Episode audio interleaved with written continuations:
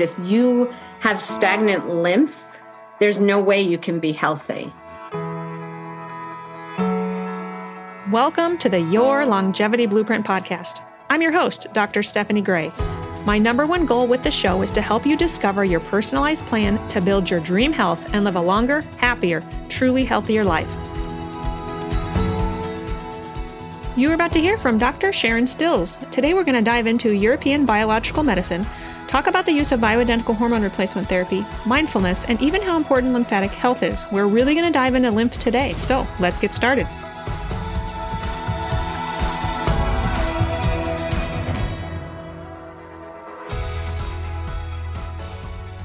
Welcome to another episode of the Your Longevity Blueprint podcast. Today, my guest is Dr. Sharon Stills, who is a naturopathic medical doctor who helps perimenopausal and menopausal women to pause and evaluate life so they can live the second act of their story stronger, healthier, and sexier while aging backwards.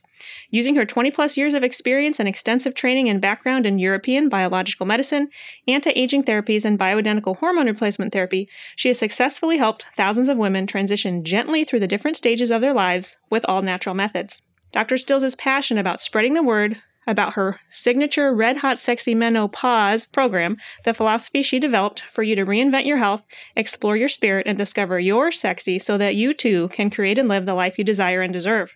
She founded and ran one of the largest and most successful naturopathic clinics in the country for a decade and is the host of the Science of Self Healing podcast. She's an expert physician for Women's Health Network, and she educates other physicians as the co led North American lecturer for the Paracelsus Academy in Switzerland. Patients work with Dr. Stills in a variety of ways through telemedicine consults and her life changing retreats for individuals or small groups in healing and rejuvenating locations around the world. Some patients will even fly in to see her or fly in just to get the chance to work with her one on one. Welcome to the show, Dr. Stills. Thank you. Thank you for the nice introduction.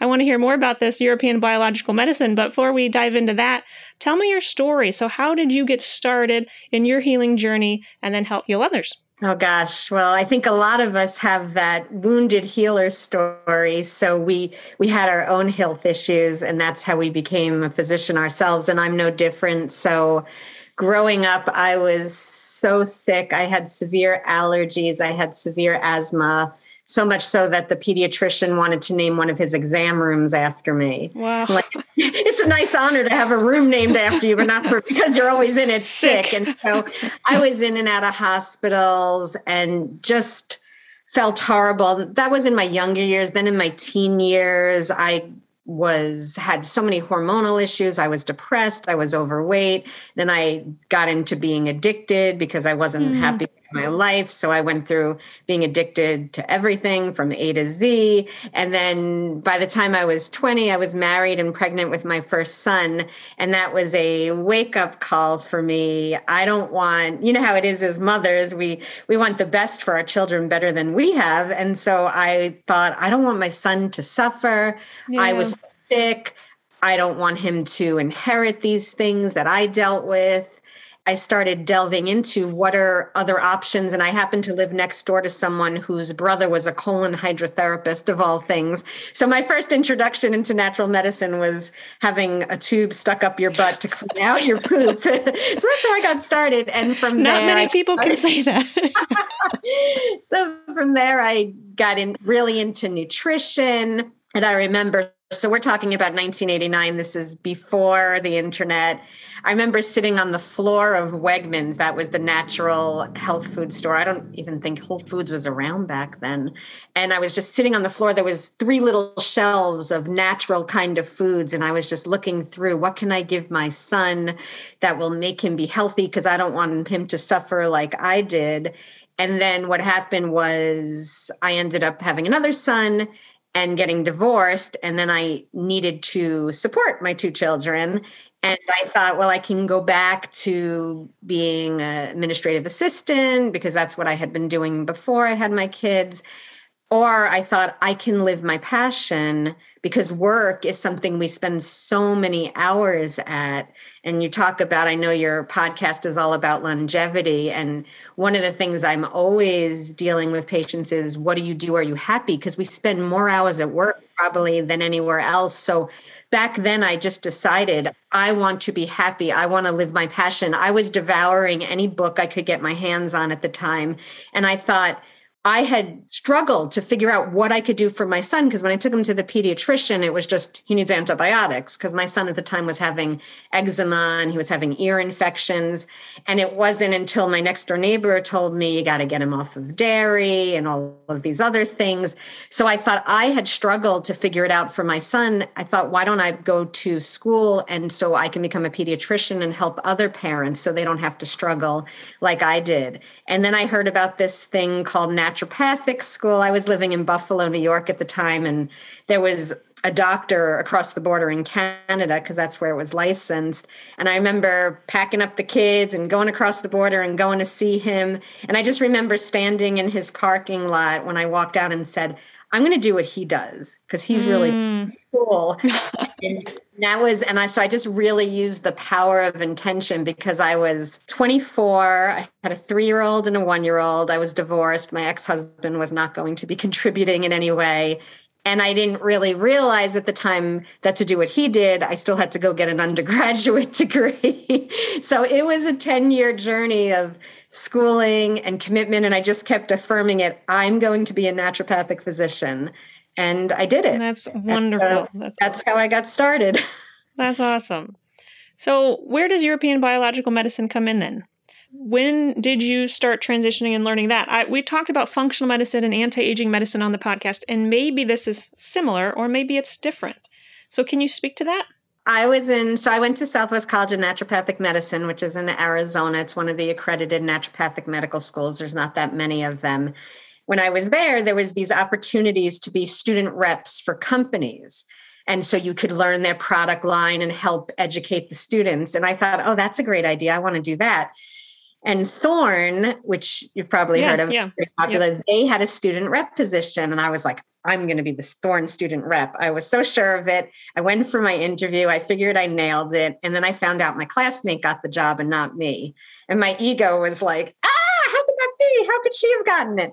So I took a few deep breaths and calmed down and just went along my way. And then very soon after, I got offered another student rep, which was to work with pleomorphic products. That was the name of the company at the time. They distributed the Sanum remedies. And these Sanum remedies were these remedies that these doctors who had really great results around town were using.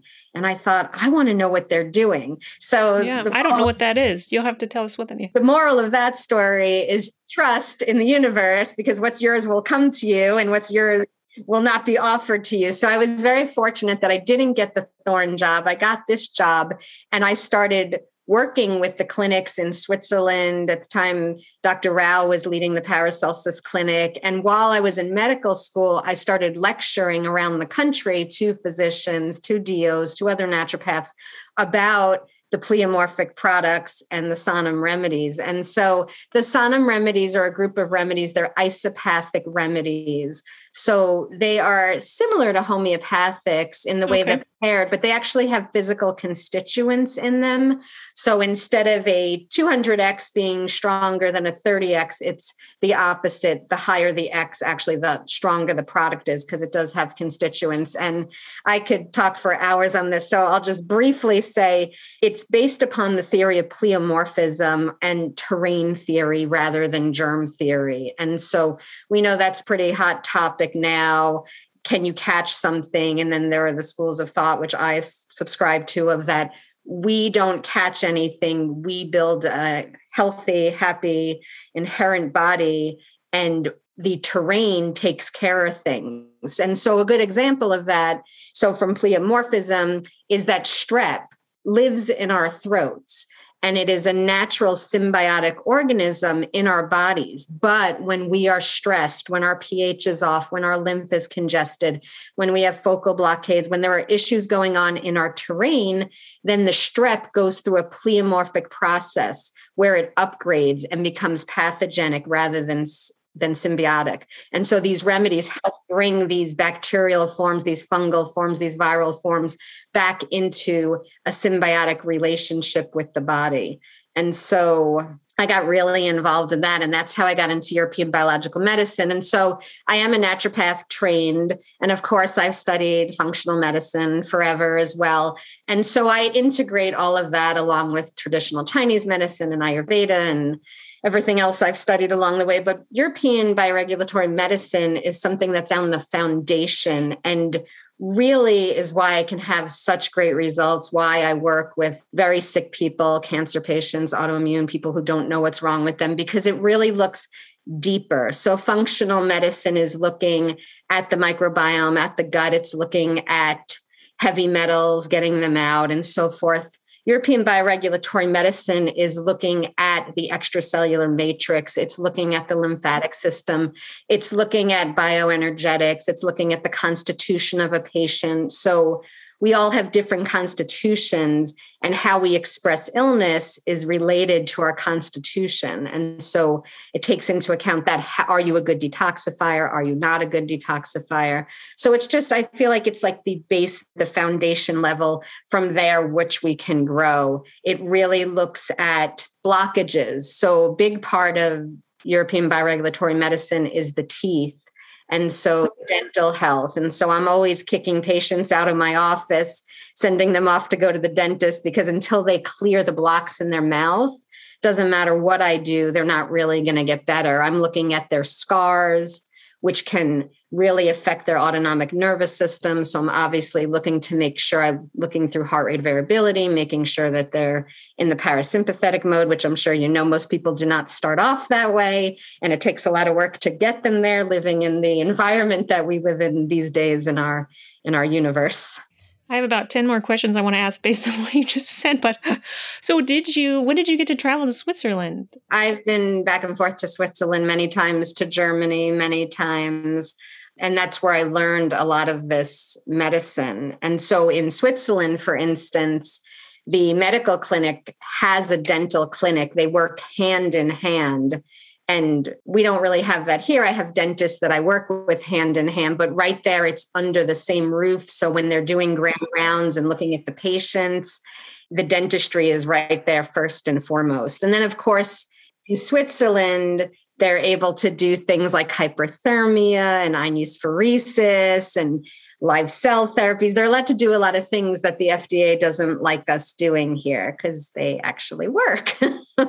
so, so I work a lot, whether sending patients there or bringing patients there and learning what's going on there so that I can do as much of it here in the States that I can, that's legal, that's allowed, and then sending, if you have to send a patient over because they need, which it, it always blows my mind that hyperthermia is you know, illegal or whatever you want to call it, which, you know, it's just hyperthermia is just heating up the body to increase white blood cell production. And it seems like it should be pretty okay, but it's not, unfortunately. I looked at the Paracelsus Academy's website, but I didn't catch what city is that in in Switzerland? It's in Lustmühl. I don't even know where that is. so the nearest, so when you go, you fly into Zurich. Sure. And then you take the train to St. Gallen, which is like usually where we stay. It's the biggest city, the biggest little city nearby. But Lustmühl is where the clinic is. And the clinic actually has just undergone a lot of changes. So I'm actually have branched out and worked with some other clinics there as well. Uh, Dr. Thomas Rau, who you may have heard of, he was mm-hmm. at the Paracelsus Clinic for probably over 20 years. Uh, and he just recently left and there's new ownership. So it's, it's a little topsy turvy right sure, now. Sure, sure, sure. I was going to talk about menopause, which we're going to go back to that, but let's stay on the topic of the importance of dental health for a moment here. You talked about blockages in the mouth. So what do you mean by that? first and foremost would be amalgam fillings. So, anyone who's listening, if you open your mouth and you see silver in there or metals in there, those need to come out. And of course, I'm not telling, I'm not prescribing what you should do, but it is advised that you find a good biological dentist. Because one of the things, I'll just say this. So, for anyone listening, if you're like, oh my gosh, I have amalgam fillings, I have metals, I'm just going to go to the dentist and get rid of them. That is not a good idea because if you go to someone who doesn't know what they're doing, it's worse than eating them in your mouth. And so I always, when I take a new patient and I'm doing their intake, it's always like, how would you get them removed if they say they had them removed? And if they're like, oh, my dentist did it, you know, he just thought he would do it for me and he didn't really protect me or prepare me or drain me or anything. I just cry a little inside. Cringe a little. Yep. and I just go, okay, we're gonna have to do a little work because then I know they're just gonna be laden with metals in their tissues and their fat cells and so forth. So it's really important to be prepared to make sure you're draining your emunctories, your eliminatory organs are open and you're draining before you undertake that. And when you do it, that you go to a dentist who prepares you properly, protects you. It's great to have vitamin C drips running, and then afterwards to be properly draining as well. And then you can go and do heavy metal, like a provoked heavy metal test to see what's left in your body. So I never do heavy metal testing on someone if they have a mouth full of metals. You want to wait until the metals are out. And then, of course, root canals are another biggie that can really mess up regulation. So each tooth is related to a acupuncture meridian. So, for example, your front two teeth are the kidney and bladder meridian. Upper molars are the stomach re- meridian, and the breast lies on the stomach meridian because the stomach meridian goes right through the breasts. So, those are very common that there will be a root canal in those teeth, and a woman will have breast cancer. So often, if you go to Switzerland, you have breast cancer. If you have a root canal, those are coming out. And they did a study where they really looked and saw, I think it was like 100 patients who had breast cancer. 97 of them had a root canal in that tooth. So there's really a correlation between doing something to that tooth and having it affect the organ. And it can go the other way too, where there's something happening in the organ and it can come up and affect the tooth as well. So it's a reciprocal relationship there. Anytime we start talking dentist and teeth, it's it's a very touchy such situation. Not many people want to go to the dentist, want to have teeth removed.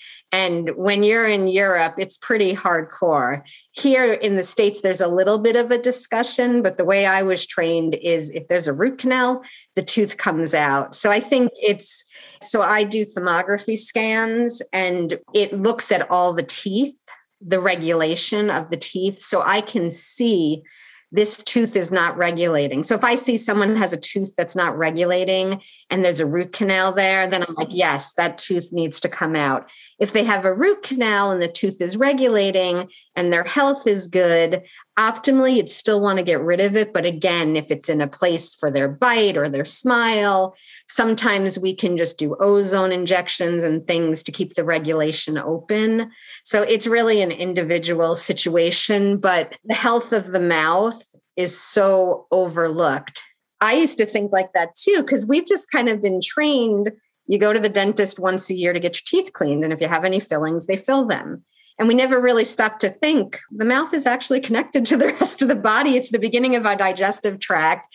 And it really does interact with our organs and our health. And so, making sure you have proper gum health, making sure if you have metals in your mouth, which I don't recommend, but if you have metals in your mouth, there can be galvanic currents of the metals interacting with each other. So it's important to go to a dentist who measures the galvanicity of what's going on in your mouth as well. And then how you're being filled. So white fillings are very popular if you're not going to get metals, but you have to think of the white fillings are plastic and is there BPA in them?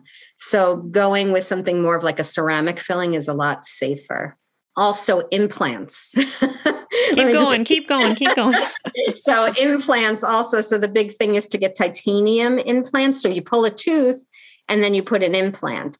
However, titanium is just as toxic as mercury. So the, the biological way now to do it is to use a zirconium implant.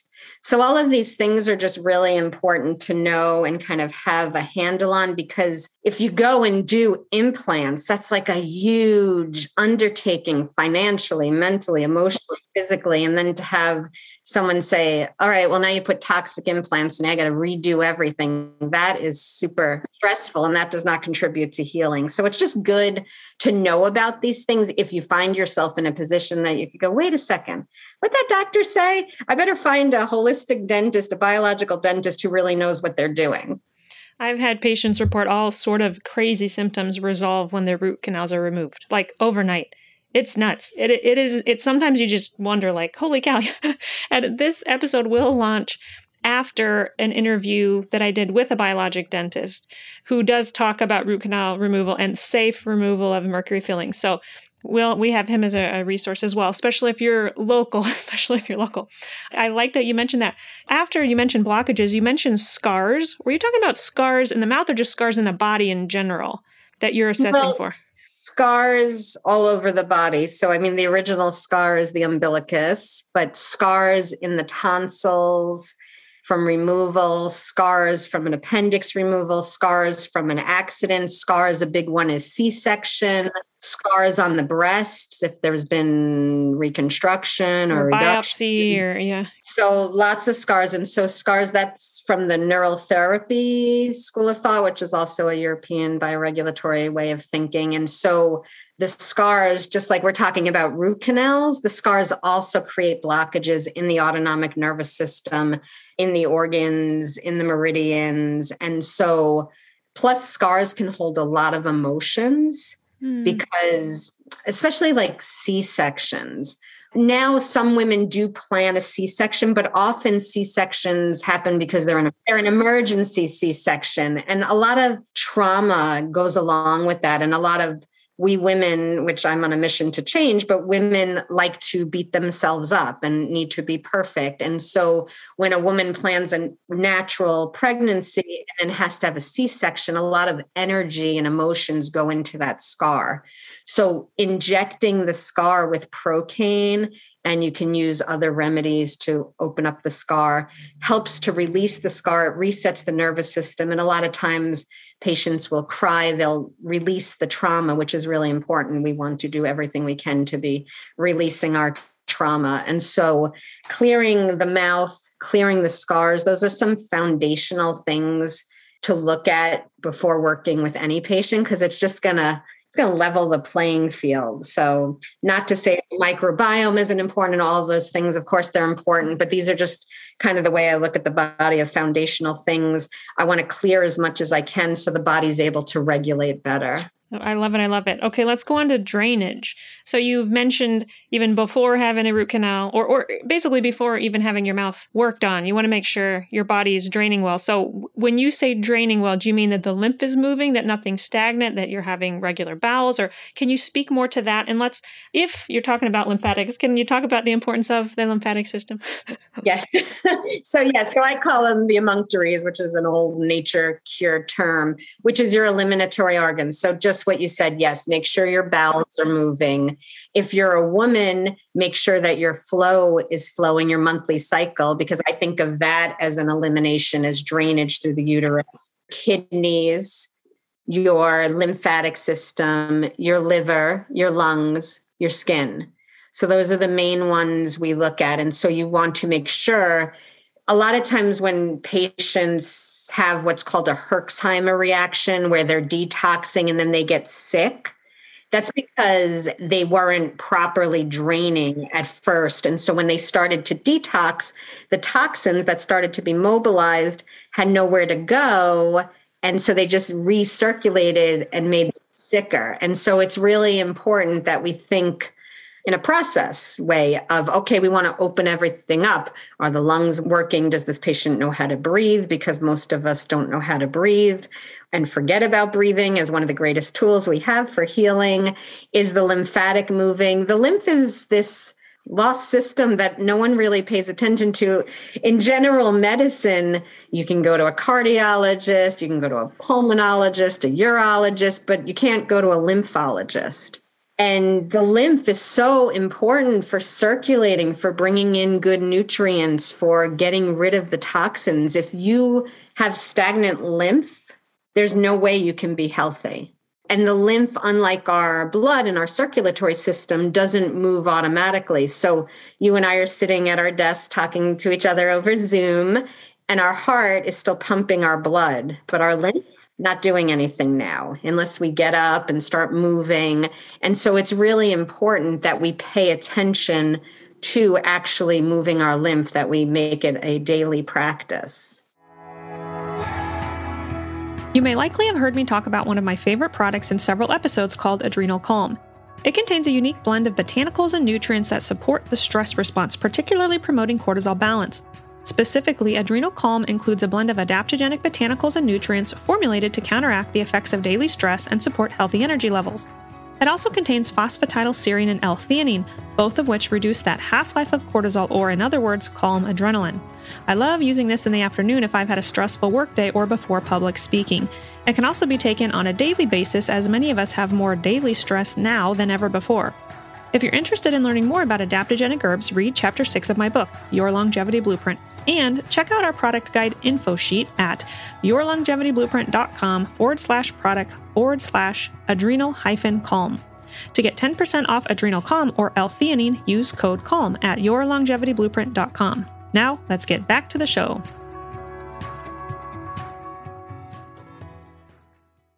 Love it, love it, love it. So, how does someone know if they have stagnant lymph? Like, other than having constipation or a Herxheimer reaction, like, how do you know if their lungs are open, if they're breathing well, or if they're like, or uh, I'm thinking more like fluid retention, if the patient's puffy.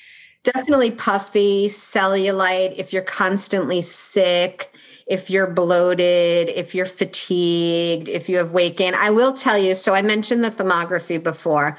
Many people listening may have heard of a thermography machine as a picture and something you do if in lieu of a mammography. So the thermography machine I use is not just a camera because those infrared cameras they were really calibrated for the army and they were calibrated to be able to look at tunnels and bridges. They weren't really calibrated to look at what's going on in the human body.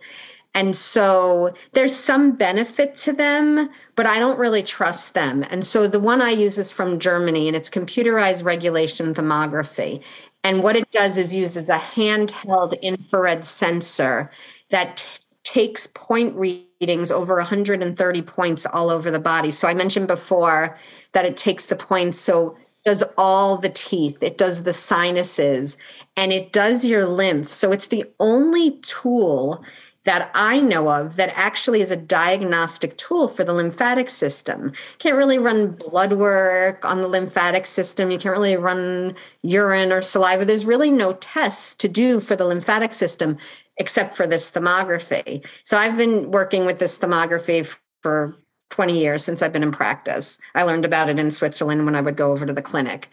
And I can tell you that every single patient has messed up lymph like I never saw a patient where I was like, oh my goodness, your lymph looks amazing. And so it just really got me thinking that everyone needs their lymphatic system addressed because think of how we are as a population where they say sitting is the new smoking. So many people are sedentary, they don't move, they don't sweat. And what I also found was that so if you have heard about the lymphatic system, you've probably heard you should dry skin brush and you should bounce up and down on a little trampoline. So what I found was those don't make changes in the lymphatic readings, nor does just taking some lymphatic herbs. You really have to be getting in there moving it with a light beam generator, the lymph star with color. I do color puncture, color to different points will move the lymphatics. You have to be sweating and doing the drainage remedies and taking the herbs and doing the dry skin brushing.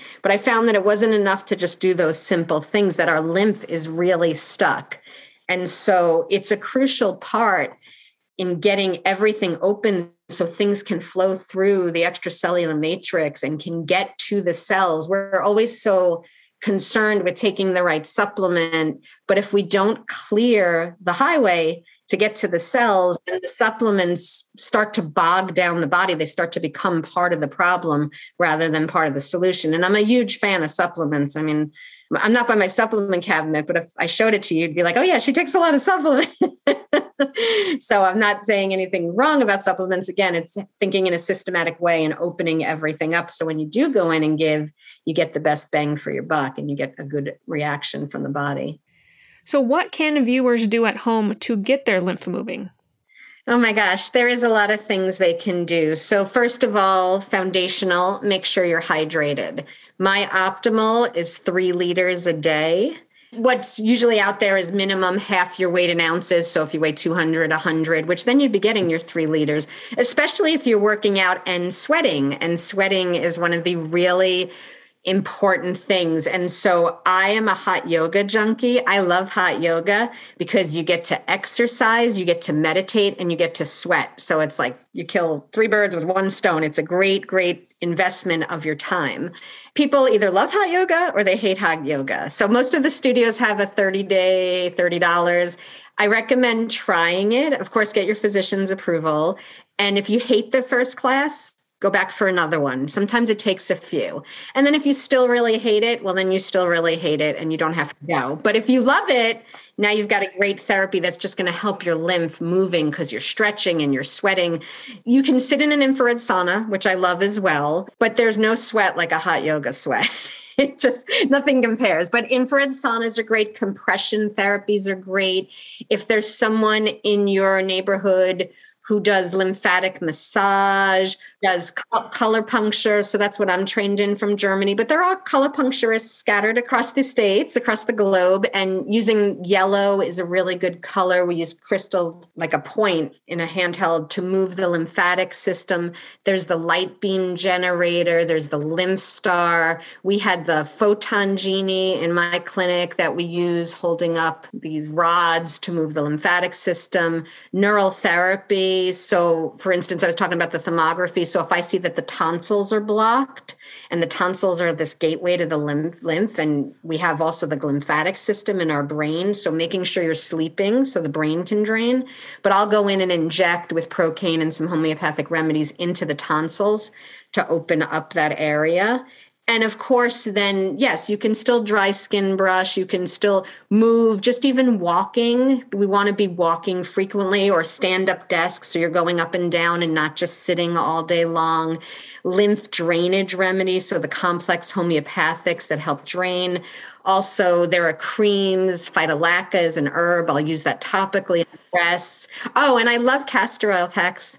So they also just help drain. And you can put castor oil packs. So often after I do a thermography, nine out of 10 women are getting some kind of castor oil pack in their life, whether it be on their liver or on their breasts or to their neck, to their lymph. So, those are just some things that you can do at home or that you can go explore. Awesome. Thank you. I love that. We have not talked about, not very much about lymphatic drainage, so that was good.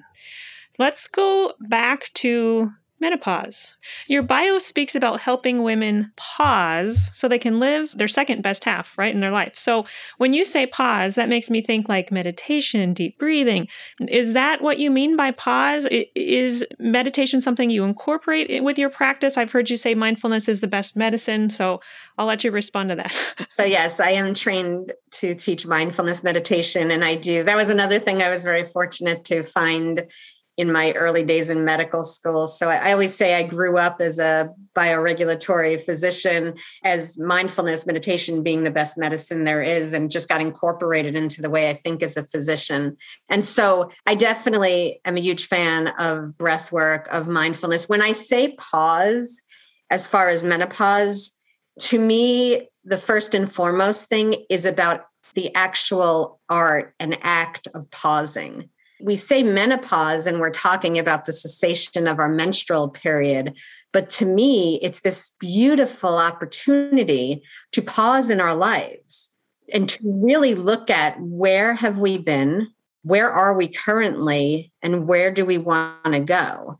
Because if we don't do that for ourselves not even our best friend is going to do that. They're busy you know starring in their own story. And so and we we don't have that incorporated into our culture to review our life, to think about our life. And that's why sadly, I think so many people die and they have regrets and they are unfulfilled and they didn't live the life they really dreamed of living.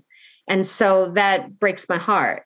I feel like for women, when they get to menopause, it's this to me it's the beginning of the sacred second act and i think there's actually an act after that so i'm all about longevity. But it's this second act of where if you had children probably they're close to flying the coop and leaving. The nest is going to become empty. Maybe you're still working, but maybe you're thinking of winding down or retiring. And it's just this opportunity to look at who have I been taking care of? Have I been taking care of myself? Because most of the time it's you've been taking care of everyone else and not yourself. And so when I work with women, we really look at that. And what what are your dreams? What did you dream of? What do you want to do? What what lights you up?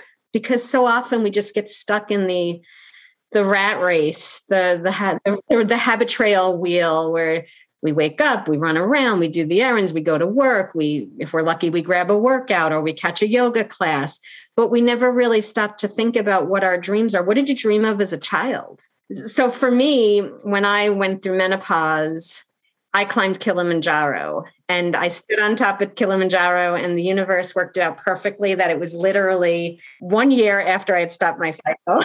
and that was because, perfect menopause. Yes. that was because the airlines actually lost our luggage. And so our climb started a couple of days late.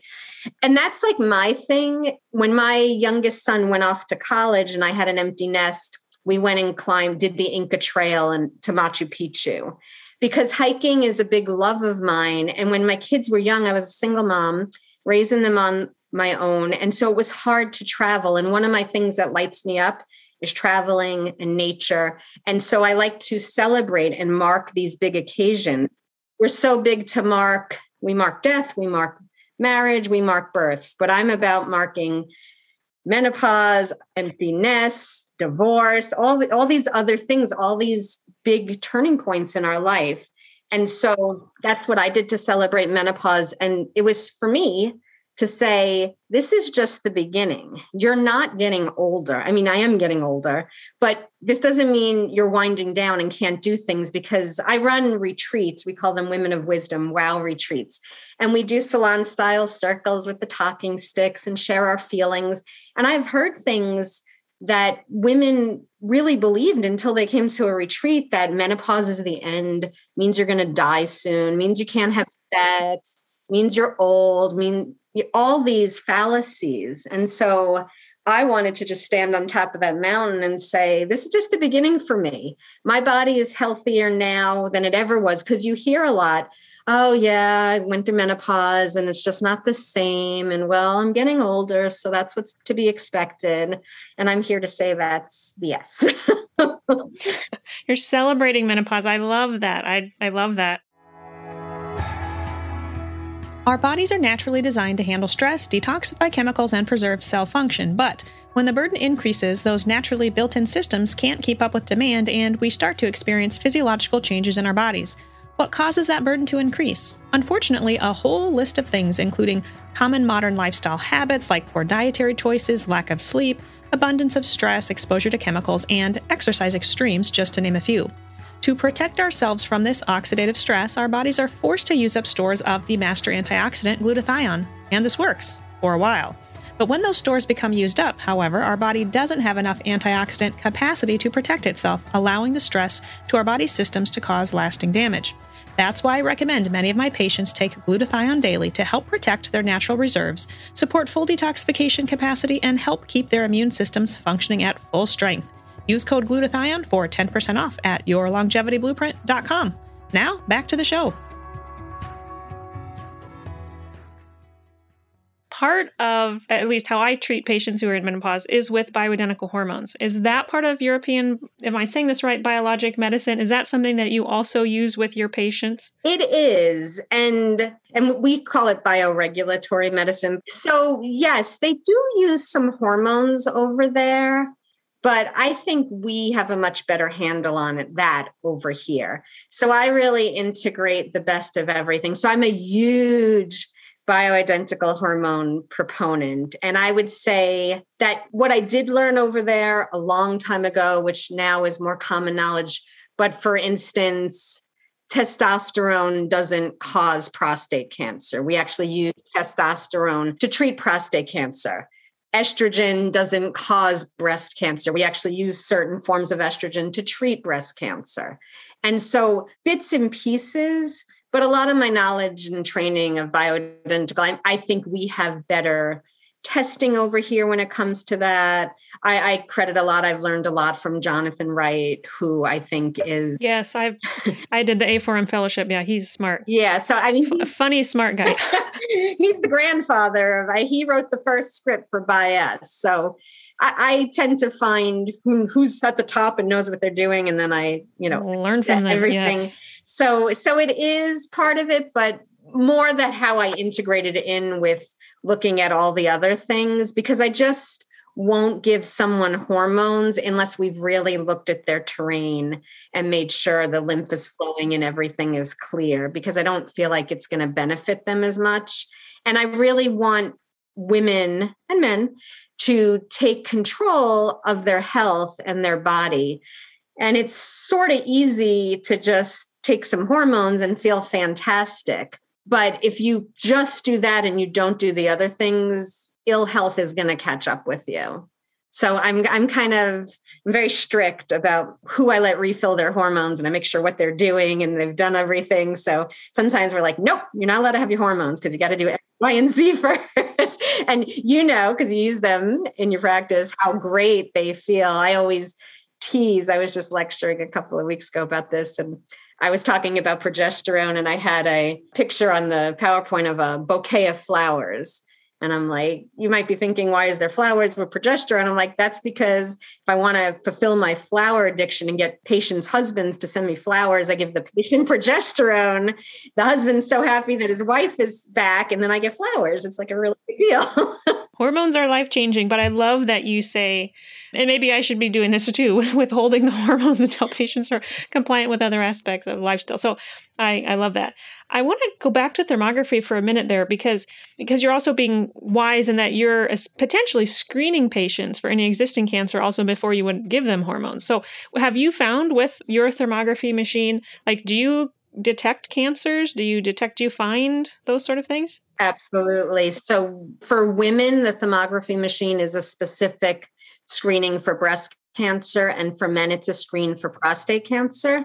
And so we have 13 different criteria that we look at from the teeth we were talking about, those stomach meridian molars, to the liver, to the sternum, which is the breastbone. So the sternum is a big regulatory component for whether someone has an issue with their breast there's about four of those markers are lymphatic markers. So it's always lymph, lymph, lymph is always one of the first things. And we know a lot of breast cancers start in that upper outer quadrant. And so there's where all that lymph is.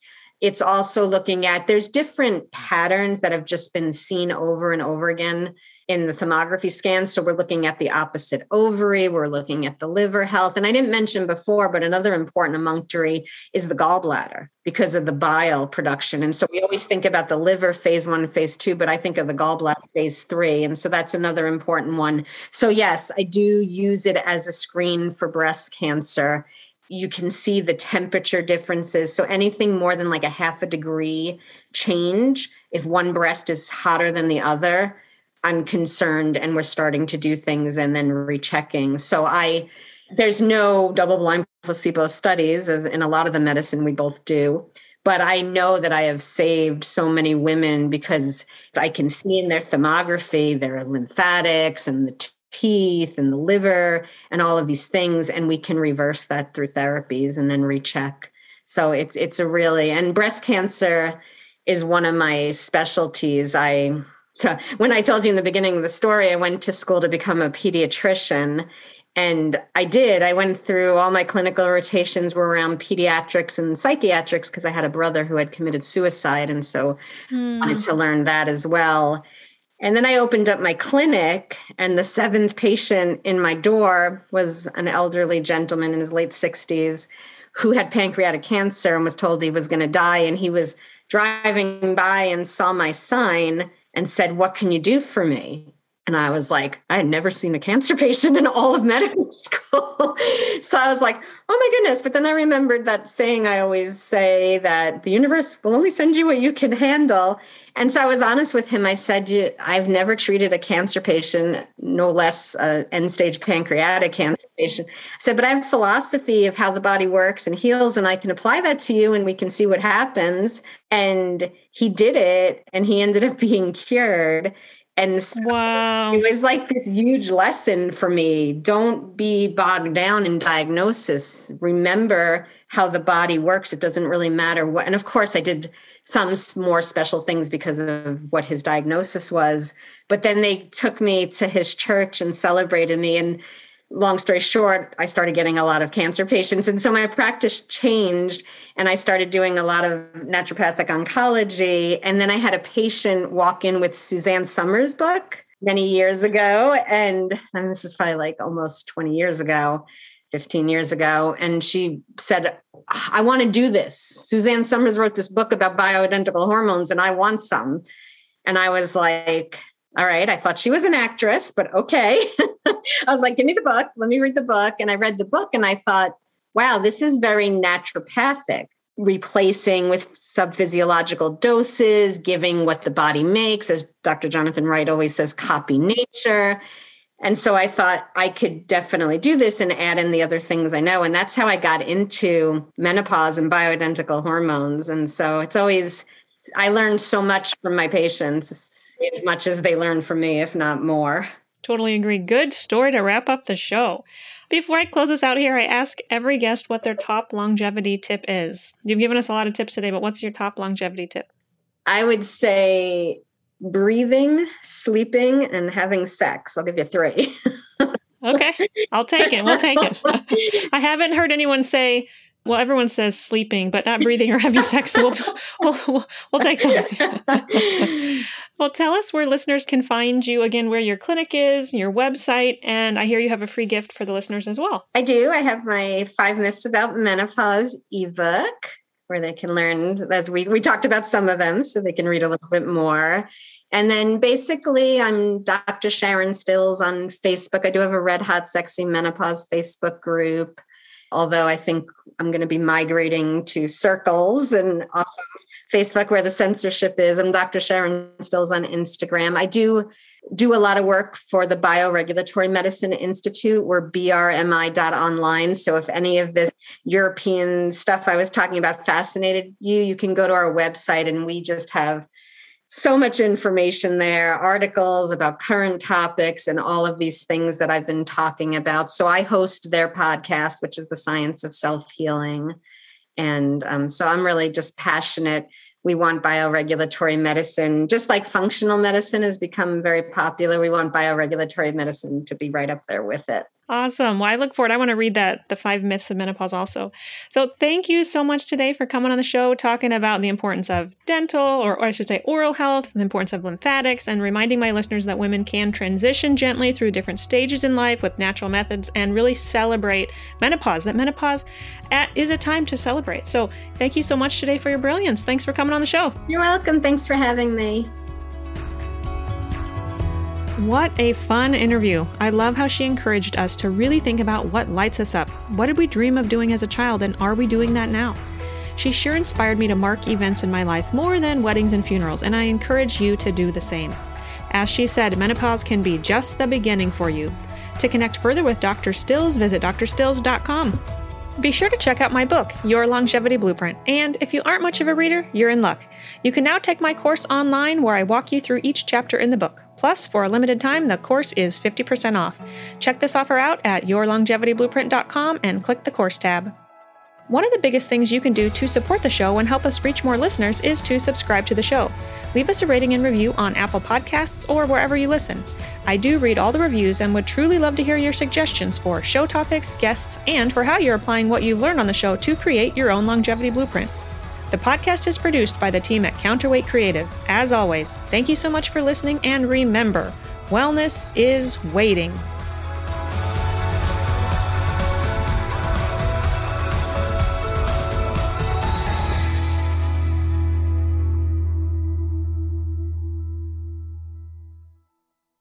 The information provided in this podcast is educational. No information provided should be considered to be or used as a substitute for medical advice, diagnosis, or treatment.